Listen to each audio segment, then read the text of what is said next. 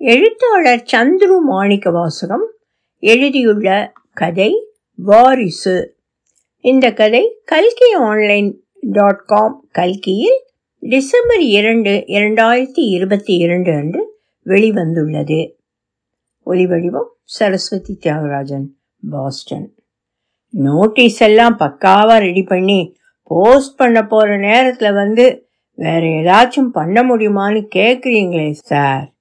வக்கீல் சுப்புவின் எதிரே அமைதியாக அமர்ந்திருந்தார் ஜம்புநாதன். கிளியரா யோசிச்சு என்ன பண்ணலாம்னு சொன்னீங்கன்னா தான் நான் அடுத்த ஸ்டெப்புக்கு போக முடியும் சார் அவன் பண்ணினது தப்பு தான் இல்லைன்னு சொல்லலை. ஆனால் அதுக்கு இதுதான் தீர்வான்னு ஒரே குழப்பமா இருக்கு. நைட்டு பூரா சுத்தமாக தூங்கவே இல்லை. நீங்க தான் இப்படி தூக்கம் இல்லாமல் அவஸ்தப்பட்டுக்கிட்டு இருக்கணும். அவர் ஜாலியாக பிரியாணி சாப்பிட்டுக்கிட்டு காரில் சுற்றிக்கிட்டு இருப்பாரு. சொல்லுங்க என்ன செய்யறதா உத்தேசம்? கேஸ் போட வேணாம்னு தோணுது சார். அவன் என்ன சூழ்நிலையில் இப்படி ஒரு முடிவெடுத்தான்? என்னன்னு தெரிஞ்சுக்காம கோர்ட்டுக்கு இழுக்கிறதுக்கு ஒரு மாதிரி சங்கடமாக இருக்கு.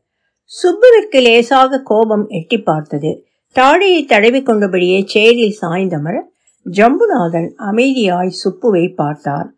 இதில் உங்களுக்கு ஒன்றும் கோபம் இல்லையே. எனக்கு என்ன சார் கோபம்? உங்கள் பையன் உங்கள் சொத்து எதுவாக இருந்தாலும் நீங்கள் தானே முடிவு பண்ணணும். என்ன எங்கிட்ட வரத்துக்கு முன்னாலேயே இதையெல்லாம் யோசித்து முடிவு பண்ணிட்டு வந்தீங்கன்னா என்னோட டைம் மிச்சமாயிருக்கும். தப்பு தான் மன்னிச்சுக்கங்க. அதுக்கு நான் என்ன கொடுக்கணுமோ அதை கொடுத்துட்றேன். இப்படி சொல்கிறதுக்காக வித்தியாசமாக எதுவும் எடுத்துக்காதீங்க. பழைய சாதத்தை தட்டில் போட்டு கொண்டு வந்து வைத்த செண்பகத்தம்மாள் மீண்டும் உள்ளே சென்று சுண்ட வைக்கப்பட்டிருந்த புளிக்குழம்பை சிறு கிண்ணத்தில் எடுத்து வந்து வைத்தாள். நாற்காலியில் அமர்ந்திருந்த ஜம்பு எழுந்து கீழே சம்மணமிட்டு கொண்டார். வக்கீல் என்ன சொன்னாரு? மனைவியின் கேள்விக்கு பதில் எதுவும் சொல்லாமல் இரண்டு கவளங்களை எடுத்து போட்டு கொண்டார். உங்களைத்தான் கேட்டேன். அவர் என்ன சொல்றது? நாம சொல்றதைத்தானே அவர் செய்ய போறாரு? இப்படியே எகனைக்கு முகனையாக ஏதாச்சும் பேசிக்கிட்டே இருங்க. கேட்கறதுக்கு மட்டும் பதில் சொல்லாதீங்க. கொஞ்ச நாளைக்கு என்கிட்ட எதுவும் கேட்காத. பிரச்சனை முடியும் போது நானே என்ன ஏதுன்னு சொல்கிறேன் எதுவும் கேட்காம இருந்து இருந்துதான் அவனை கைக்குள்ள போட்டுக்கிட்டு நினைச்சதை சாதிச்சுக்கிட்டு இருக்கா அவ. இன்னமும் நான் வாயை மூடிக்கிட்டே உட்காந்துருந்தா கொஞ்ச நாள்ல இந்த சோத்தை நீங்க தெருவில் உட்காந்து தான் திங்கணும். ஞாபகம் வச்சுக்கோங்க. கோபத்தை கட்டுப்படுத்த முடியாமல் பின் வாசலை நோக்கி சென்று விட்டிருந்தாள் செண்பகத்தம்மாள். தற்போது வசித்துக் கொண்டிருக்கும் இந்த பூர்வீக வீட்டை இரண்டு மாதங்களில் காலி செய்யும்படி இவர்களது வாரிசான ரகுபதி அனுப்பியிருந்த நோட்டீஸ் தான் பிரச்சனையாக ஓடிக்கொண்டிருந்தது.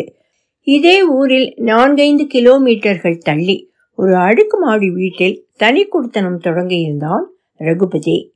தினமும் குழந்தைகளை பள்ளிக்கு அழைத்துச் செல்வதையும் மாலையில் மீண்டும் அழைத்து வருவதையுமே தலையாய பணியாக கொண்டிருந்த ஜம்புவுக்கு அனைத்தும் திடீரென கனவு போல் கலிந்து போயிருந்தது. குறுக்கும் நெடுக்குமாக ஓடிக்கொண்டிருந்த குழந்தைகளின் ஞாபகங்கள் கண்களை ஈரமாக்கின. சலிக்காமல் பேசும் குழந்தைகளிடம் காதுகளை கேட்டு பழகியிருந்த காதுகளுக்கு அவ்வீட்டின் அமைதியான சூழல் வெறுப்பை கொடுத்தது. நோட்டீஸை கையில் வாங்கி வைத்துக்கொண்டு ஜம்புநாதன் எதிர்மறையாகவும் நேர்மறையாகவும் பல விஷயங்களை ஓட்டி பார்த்து குழப்பிக் கொண்டிருக்க செண்பகத்தம்மாளோ தெளிவாக ஒரே முடிவாய் என் கழுத்தில் காதில் கிடக்கிறதையெல்லாம் எடுத்துட்டு போங்க. அவளை கோர்ட்டில் நிறுத்தி மானத்தை வாங்கியே ஆகணும். என் மருமகள் மீது உச்சபட்ச கோபத்திலேயே நின்று கொண்டிருந்தாள். நோட்டீஸ் கவலை போதாதென்று செண்பகத்தம்மாளை எதிர்கொள்வதும் ஒரு பெரிய பிரச்சனையாகவே இருந்தது ஜம்புவிற்கு. ஏன் செண்முகம்? இப்படி மூணாம் மனுஷங்க மாதிரி நடந்துக்கிற நம்ம பையன் நம்ம மருமவன்னு தோணவே தோணாதா உனக்கு?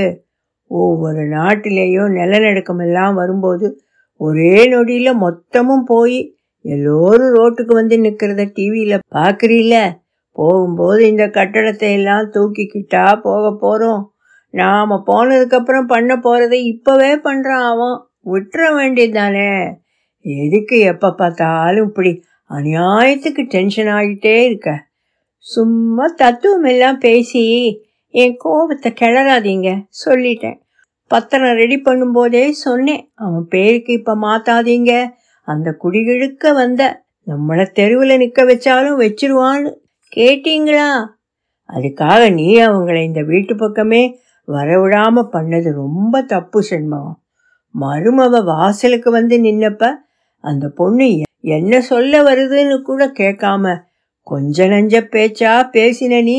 அது அழுதுகிட்டே இங்கேருந்து போனது இன்னும் என் கண்ணிலேயே நிற்குது நீயும் அவங்கள மாதிரி சொத்துக்காகத்தானே இப்படியெல்லாம் நடந்துக்கிற? அவங்களுக்கு உனக்கும் என்ன வித்தியாசம்? சொல்லு.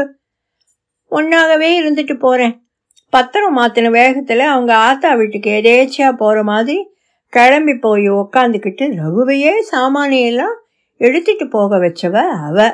அவளுக்கு சமமாக என்ன சேர்த்து பேசுறதே வேலையாக போச்சு உங்களுக்கு. பொண்ணு வீடு பார்த்துட்டு வந்தப்பவே தலையால் அடிச்சுக்கிட்டேன் வளர்ப்பு சரியாக இருக்கிற மாதிரி தெரியல. நல்லா விசாரிச்சுட்டு நிச்சயம் பண்ணிக்கலாம்னு. எங்கே கேட்டீங்க? ரங்கசாமி சொன்னால் நல்ல குடும்பமாக தான் இருக்கும். நல்ல பொண்ணாக தான் இருக்கும்னு ஒத்த காலில் நின்று உங்கள் இஷ்டத்துக்கே முடிச்சிங்க.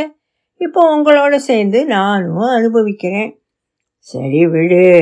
பழசையே பேசி பேசி வெறுப்பை அதிகப்படுத்திக்காத. உன் உடம்பு தான் கெட்டு போகும். ஆமாம் ஆமாம் நான் பாழா போகிறேன் அவள் நல்லா இருப்பா. என் வயிற்றுச்சல் அவளை என்ன பண்ணுதுன்னு மட்டும் பார்த்துக்கிட்டே இருங்க. செண்பகச்சம்மாளோடு மல்லு கட்ட முடியாமல் மனம் வேதனைப்படுவார். எத்தனையோ முறை அவளை சமாதானப்படுத்த முயன்று மேலும் மேலும் மருமகளுக்கு சாபத்தை தான் வாங்கி கொடுத்து கொண்டிருந்தார். இவளது சாபம் அந்த பெண்ணை மட்டுமா பாதிக்கும்? நமது மகன் பேரன் பேத்திகள் என மொத்த பரம்பரையே அல்லவா தாக்கும். புரிந்து கொள்ள மறுக்கிறாளே என வருந்துவார் பேர குழந்தைகளை பார்க்க வேண்டும் என்ற பேராவலை கூட செண்பகத்தம்மாளுக்காகவே கட்டுக்குள் வைத்திருந்தார்.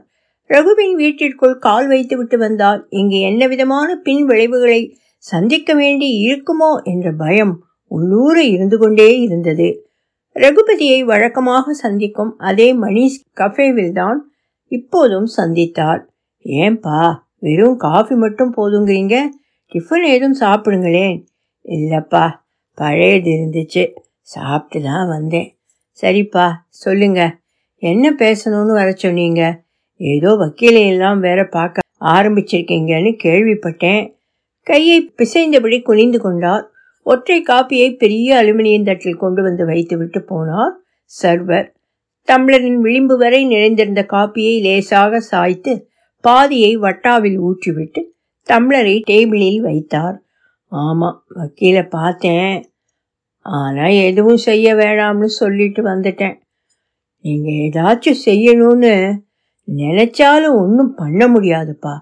ஏன்னா உங்களுக்கு தெரியாமல் நான் எதையும் பிடுங்கிட்டு போய் ஏமாத்தலை.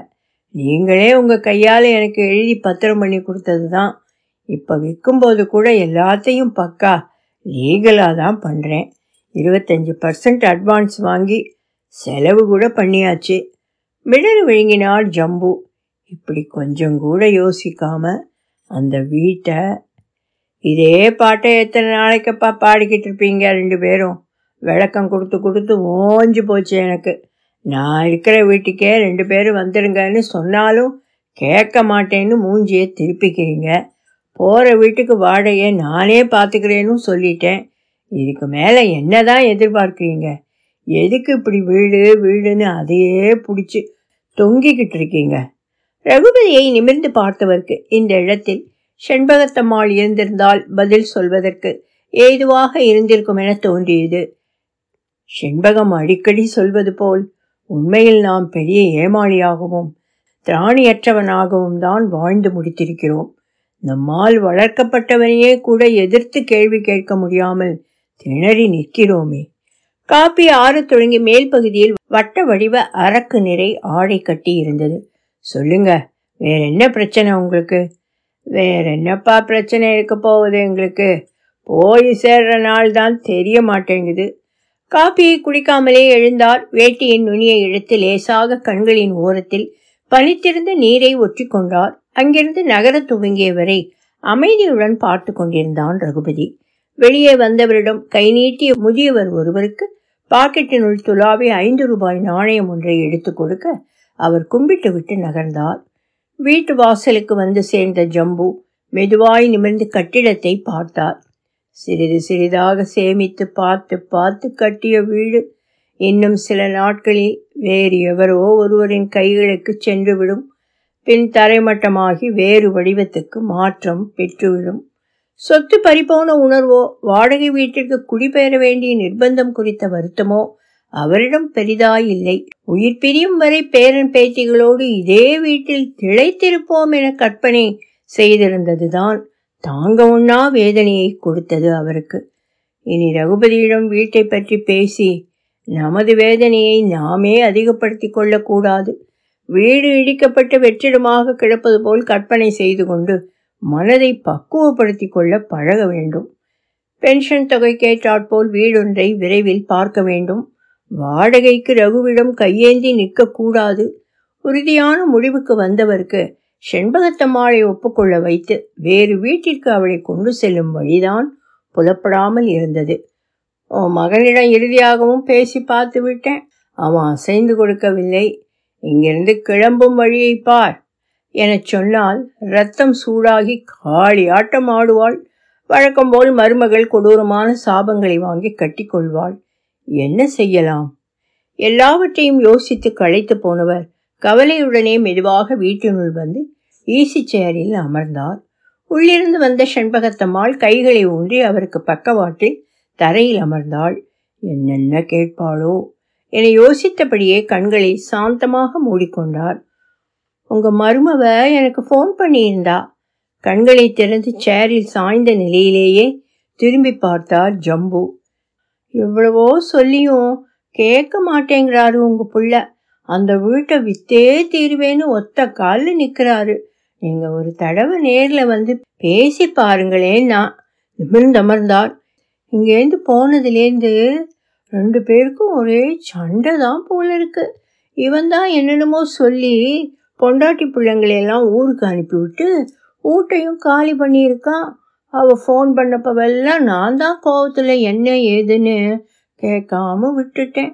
ஊட்ட வைக்கிறதுல அவளுக்கு சுத்தமாக இஷ்டம் இல்லைன்னு சொல்லி ஓன்னு அழுகுறா.